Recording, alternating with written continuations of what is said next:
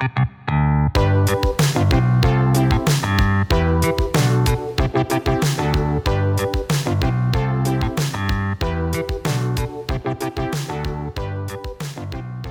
and gentlemen, welcome to the Confluence Cast presented by Columbus Underground. We are a weekly Columbus centric podcast focusing on the civics, lifestyle, entertainment, and people of our city. I'm your host, Tim Fulton. This week, it has been said that festivals are one of the best things about our community. By extension, the folks who conceive and orchestrate them are making the city measurably better.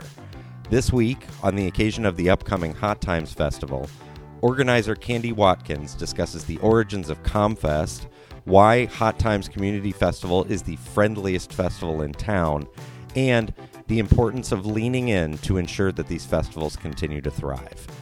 You can get more information on what we discussed today in the show notes for this episode at theconfluencecast.com.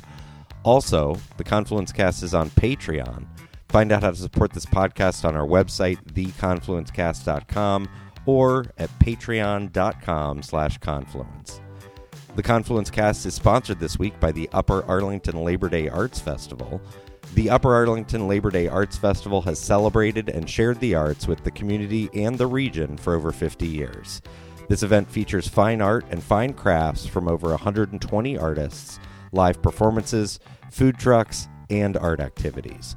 Join the fun at Northam Park on Monday, September 5th from 10 a.m. to 4 p.m. For more information, visit upperarlington.gov slash LDAF. Enjoy the interview.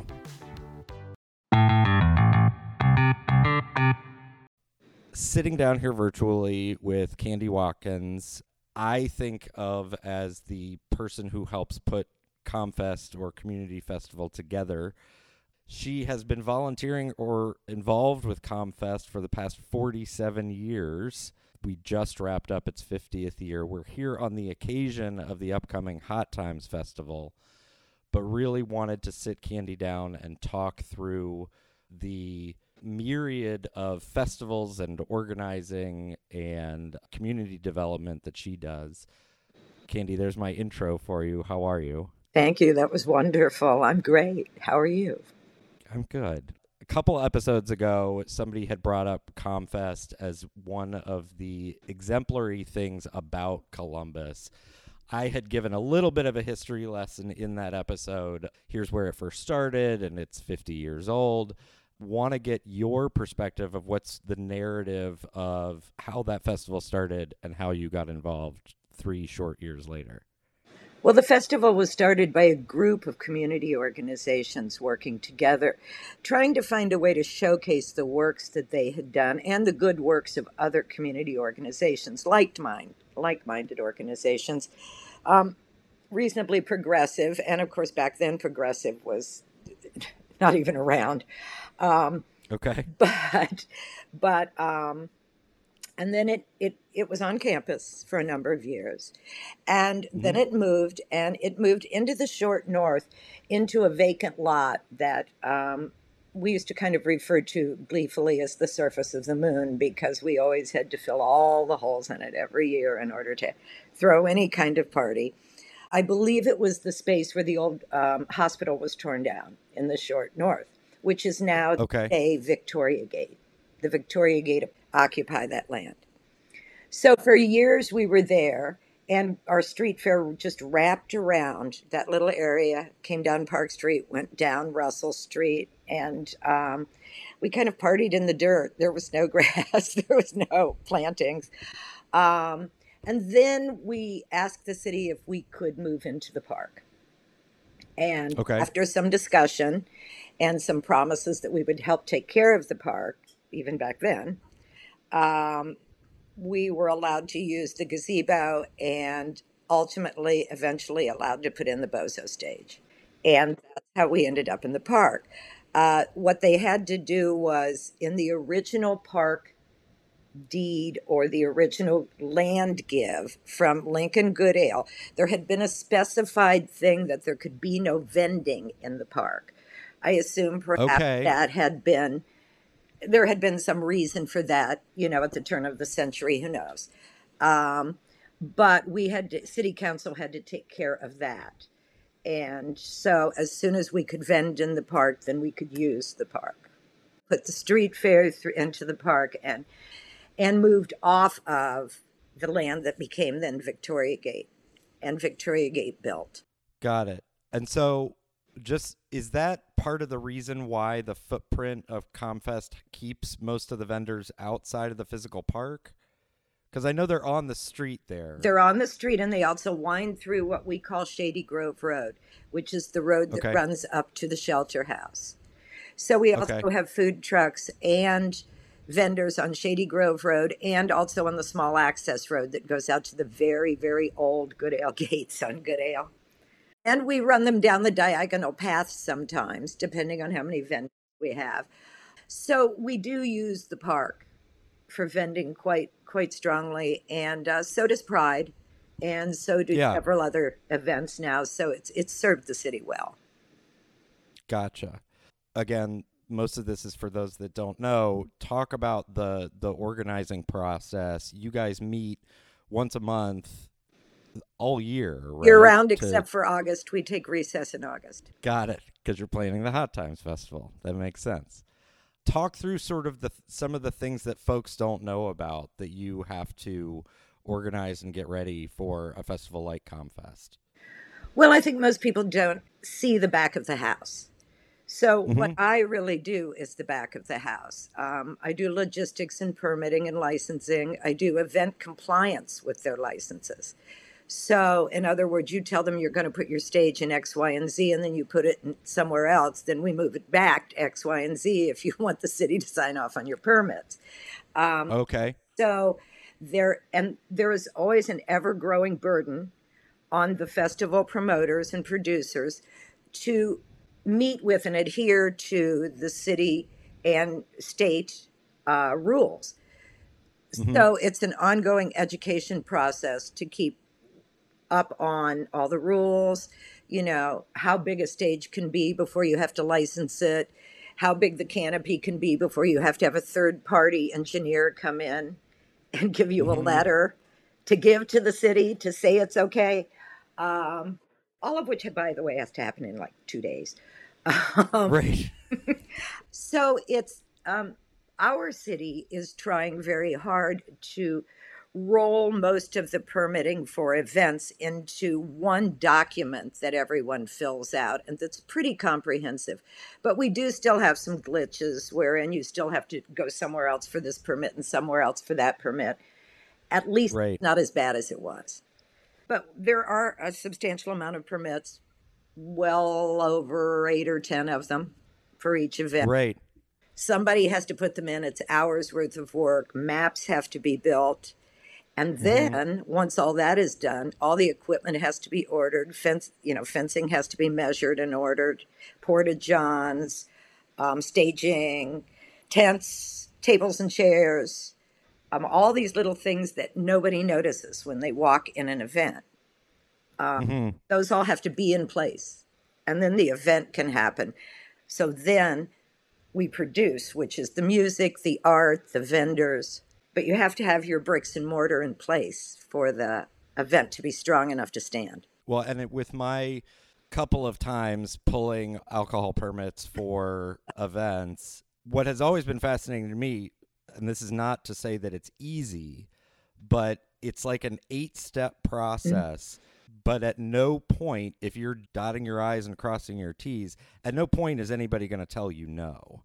It's not an opinion like Right. I was granted this by the city. No, it's this is our park and this is like Right. you know, of course, I'm sure there's some negotiation that has to happen, as you said, with like with vending in the park. Well, there's also when you're when you're licensing for uh, big stages, big equipment, you're licensing with fire and development because you're building what they call a temporary structure, and Okay. so um, it all depends on people in development and fire and how they interpret the state code.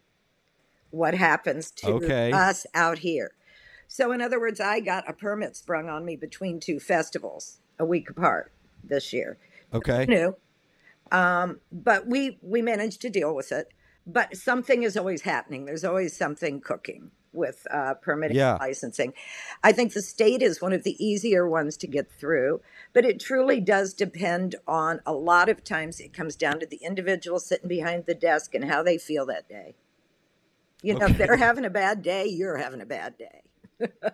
Got it. So going in with a, a, a positive outlook may help a little bit. Yeah.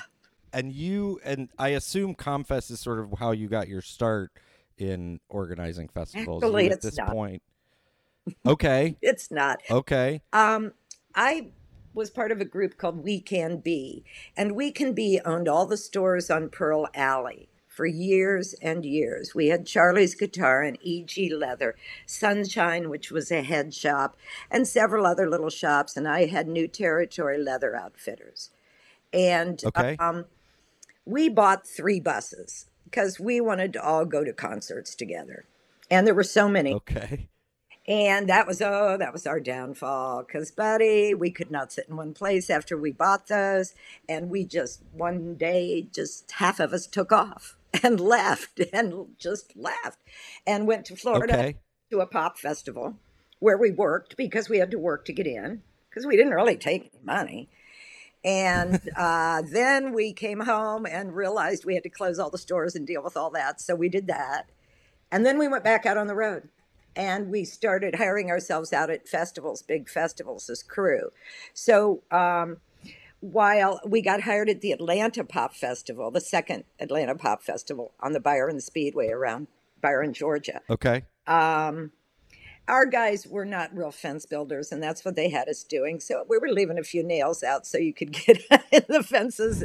And we got told we'd better go across the street and work on the free side, and they'd take care of us, and it'd be okay.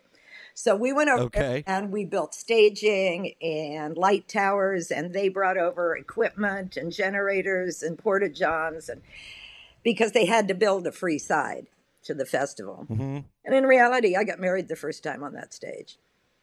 So, Okay. um, so you know, that's sort of where we learned to do festivals was doing them on the big pop festival scale out in the world. And then when we came back, these smaller things were really less cumbersome, a lot easier. Um, you weren't living there two weeks. You weren't, you know, Right. you weren't cleaning up after 50,000 million people. But you could demonstrate to these to the the folks who maybe had the idea but weren't necessarily executing it properly you could say like i can raise my hand and know a little bit about how to put this together and let's contact the city because again it's a multi-step process but at no point is anybody going to tell you no Usually not. Our city has always considered its festivals as its crown jewels, and Mhm. so do I. Um, and while it's becoming more expensive and a little more cumbersome permit wise, um, and of course every everything you have have to rent or buy or serve is much more expensive. Um, I still feel that the festivals are going to survive and new ones are going to come up. Yeah. Well, and Comfest is a nonprofit organization. You Right. guys are able to fund the festival by way of alcohol sales and then also Right. the, you know, the vendors are giving a portion of their sales to the back to the festival. Yep. Talk about Hot Times, which I th- which I think of as informally as the volunteer thank you party for Comfest. Well, Hot Times is this year 45 years old. So it has been going on for a long time. This festival happened when no one, when people said it couldn't because of the neighborhoods. And, um, Okay. and we always felt that this was a great neighborhood, you know, no different than any other neighborhood. Basically, Hot Times has had several homes, several different homes. It was on Broad Street for a while. It started on 18th and Bryden, and it started as a neighborhood flea market. And it was called Okay. Old Town East Flea Market. And then it got to be called the Old Town East Festival. And then it got to be called Hot Times. Basically, after the Howlin' Wolf song, Hot Times in the Old Town Tonight. okay. Okay. And it's been hot times for decades now. It moved onto the health department lawns in 1989. So it's been there for decades and only has missed during COVID. And we did it somewhere else during COVID. But other than that, it's been just lovely. It's was once called the friendliest festival in town by the Columbus Dispatch. It's got open arms to everyone. It is a a classy arts experience for the neighborhood. So we bring okay. art cars from all over the world. We bring entertainers when we can afford them. We bring in name entertainers. But this year, because it's an anniversary, we're all local. Every single yeah. local. Every band is local. We have three stages running. One is under a big tent, which is lovely. It's under a 60 by 120 foot tent, which is fun. Mm-hmm. It's fun to be in. And the other one is the size of the jazz stage at Comfest. Okay. And it is on the north end. And then we also perform off of the porch because the porch is just a natural stage there. And so we do small things songwriters, singers, dancers, Hillel dancers, that kind of thing off of the uh, porch so that there's some activity there. Um, this year we have three art cars traveling in from out of town all over the country, uh, plus our local art cars. And right. uh, we have tons of great food lined up, vendors lined up. It should be a lot of fun. I think people are really interested in getting back out there, even though a lot of people still wear masks, and we say masks are welcome. Yeah. I mean, you know, and we really are even considering asking people to wear masks under the big tent. Well, I was about to say it's an outdoor thing. It is an yeah, outdoor thing. The, the tent. Right. It is an outdoor thing we just leave it up to people. But I think, you know, you'll see masks and you won't see them, and that'll be fine, whatever. I think, you know, we still do a little social distancing. You know, we encourage all of those same things because it's really not gone away. It's just kind right. of faded, you know. But we still have to be careful and we have to be prudent. And I think the real turning point was being able to uh, vaccinate more people. So, absolutely. So would you characterize sort of the vibe as like a little bit more neighborhood oriented yes. than Comfest, but largely very similar in terms of the type of folks that are there and what you can experience there? Hot Times serves a different demographic. Okay. Okay. Hot Times, because of where it has been, has traditionally has a, a major African American component is built a mm-hmm. lot around African American culture, dance, drumming, music, food, mm-hmm. vendors.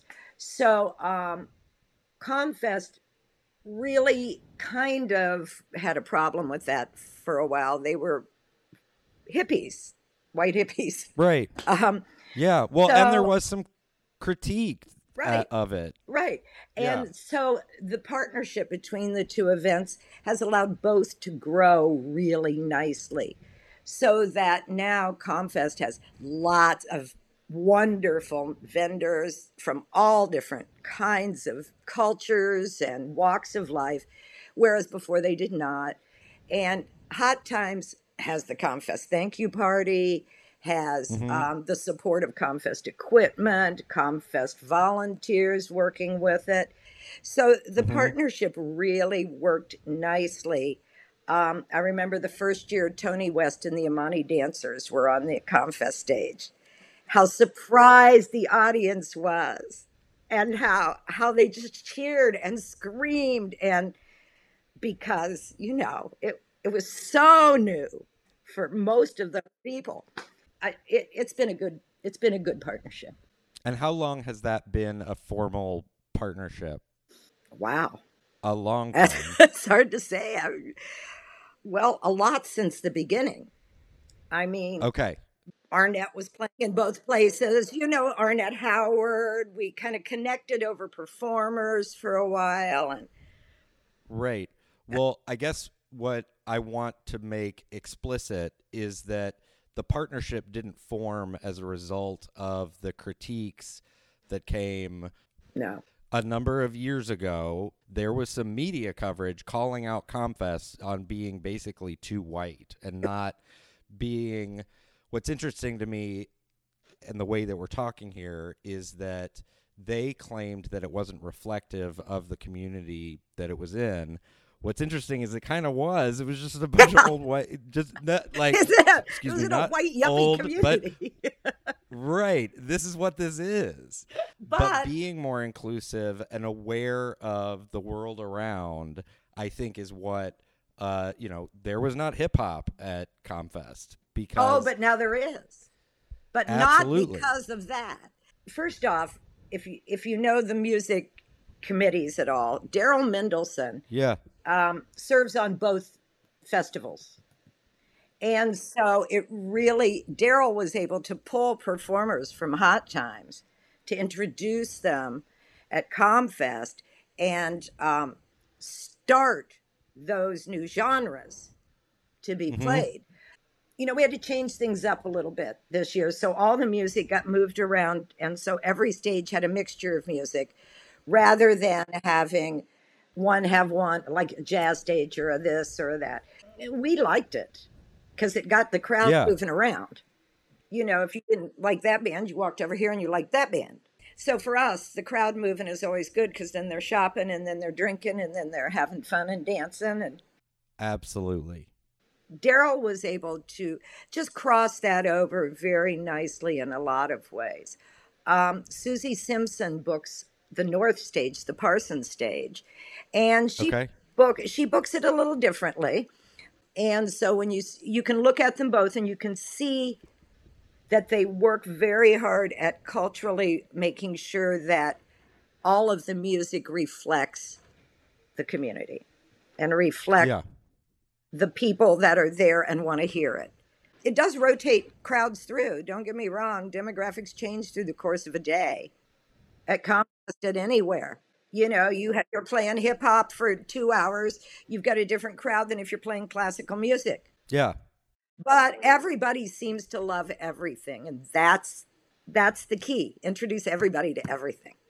I like that. You know. And you have been a part of some of the newer, you know, I don't think folks think of highball as new anymore, but uh, have been a part of sort of bringing about these the new festivals as well, including the Whitehall Food Truck Festival, which I think is only like six years old. I have a production company now called Centerline. It refers to the Okay. center line of the street, you know, the dotted line in the center of the street. And um, we do about six events a year now. Um, hi, I've always done Highball Halloween since the beginning. Um, it's a lot of fun. What a great show. Um, I do Taco Festival now. Taco Festival is lovely. When food truck festivals downtown usually write their permits and do their compliance. Um, a lot of shows I'll just do compliance for and do the permitting. Some shows I'll actually back of the house for. But that's a vastly different job. Got it. And you are, I mean, there are, at least in my head, there's really only like a half a dozen of you that like do this, formally know how to, you know, know exactly all the steps that you need to do. I mean, it's a, it's a small, it's a tight group of folks, and you guys all work together. Um, there, are- yeah, we have. We're really trying though to make sure that the permitting process and the logistics process for festivals is kind of more common ground. Um, the Okay. block parties still have to fill out some of the same stuff the big shows do. Yeah. You know, the more people that know how to do this, the more we know that into the future there'll still be crown jewels in our city. Yeah. You know, so I try and teach people to do it, even though, you know, I have a company that does it. And obviously, I have an economic reason to not teach people. I still try to teach people because the more people that know how to do it, the better. Absolutely. And I think then that that's sort of the call to action here is help sustain those crown jewels that we have in festivals. Right. Either by way of just volunteering or showing up to a monthly planning meeting or uh, getting in contact with organizers and lending a hand. And I, I mean, sort of- volunteering is so important. A couple of hours of your time is nothing. You'll have a good time. You'll get a t shirt and maybe even a drink. Um, right. you know, it, it's so important and it culturally enriches you, even though you may say, Oh, I don't want to get up and go do that. Once you get there, it is so Yeah. fun.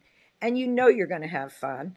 It's So sign up and volunteer, and just even if you've never done it, try it out. Do something simple. You know, Absolutely. cut trash, uh, work a stage. You know, do something. Work on the logistics crew, lift fences, tables and chairs. You know, you don't have to do anything special. Every job is important. Every single one builds the show and tears it out. By the way, tearing it out is always hard. Yeah. Well, and for those considering going to Hot Times, there are volunteer opportunities on site as well. Yep. Sure, there Great. are. And it's a lovely site. It's at the health department, which is 240 Parsons Avenue. There's parking up on the parking ramp in the back and in some of the neighborhood streets. Um, there are some parking lots around. So there is, it's just a wonderful, wonderful scene. We have a lot of people ride their bicycles. Of course, a lot of people walk because it's in the community. Uh, Great. But, you know, it's just lovely to stand on that site. You've got a gorgeous view of downtown. The sun sets over downtown. The music plays. The food smells great. You know, the children are running around and playing. And it's just a beautiful thing. I love it. Candy, I end every interview by asking folks what they think Columbus is doing well or what Columbus does do well. And of course, then there's a follow up question of what is Columbus not doing so well. You can start with whichever you want. I I love it when folks go beyond the auspices that we're here to talk about. So, gut check, what is Columbus doing well? Well, I think Columbus is doing a lot great.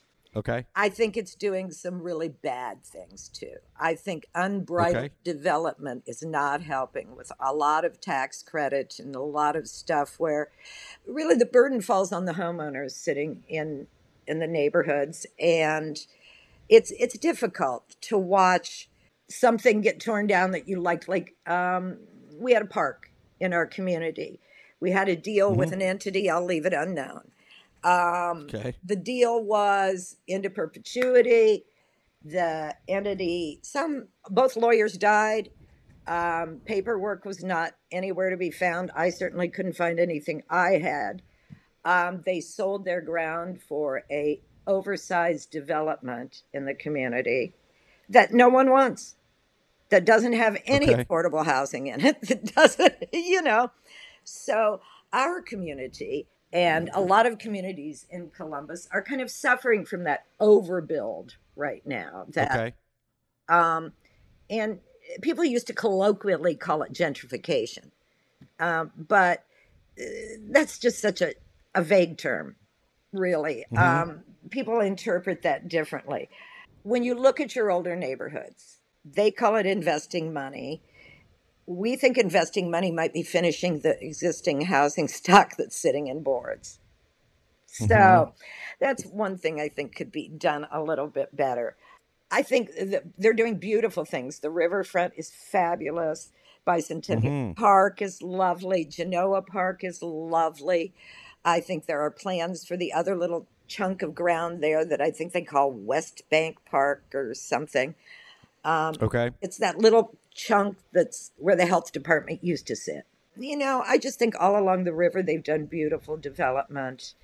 You know, it's very difficult in Columbus right now with all the construction and with Columbia Gas tearing up the streets. That could have been planned a little bit better, but my understanding is that you have to let them come when they apply to come. So, uh, Okay. you know, because I have complained about it. But um, because I couldn't even get home one day, I'm on the phone. I can't even get home. you got all the streets Right. closed. But I, this too shall pass, and we will have a beautiful city. So this is a great town.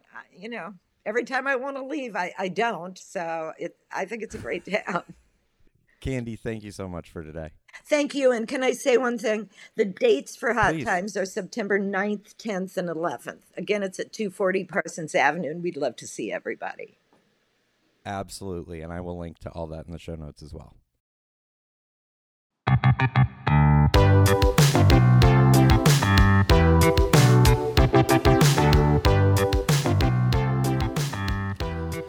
Thank you for listening to the Confluence Cast presented by Columbus Underground. Again, you can get more information on what we discussed today in the show notes for this episode at theconfluencecast.com. Please rate, subscribe, share this episode of the Confluence Cast with your friends, family, contacts, enemies, your favorite festival organizer. If you're interested in sponsoring the Confluence Cast, get in touch with us. We can be reached by email at info at theconfluencecast.com. Our theme music was composed by Benji Robinson. Our producer is Philip Cogley. I'm your host, Tim Fulton. Have a great week.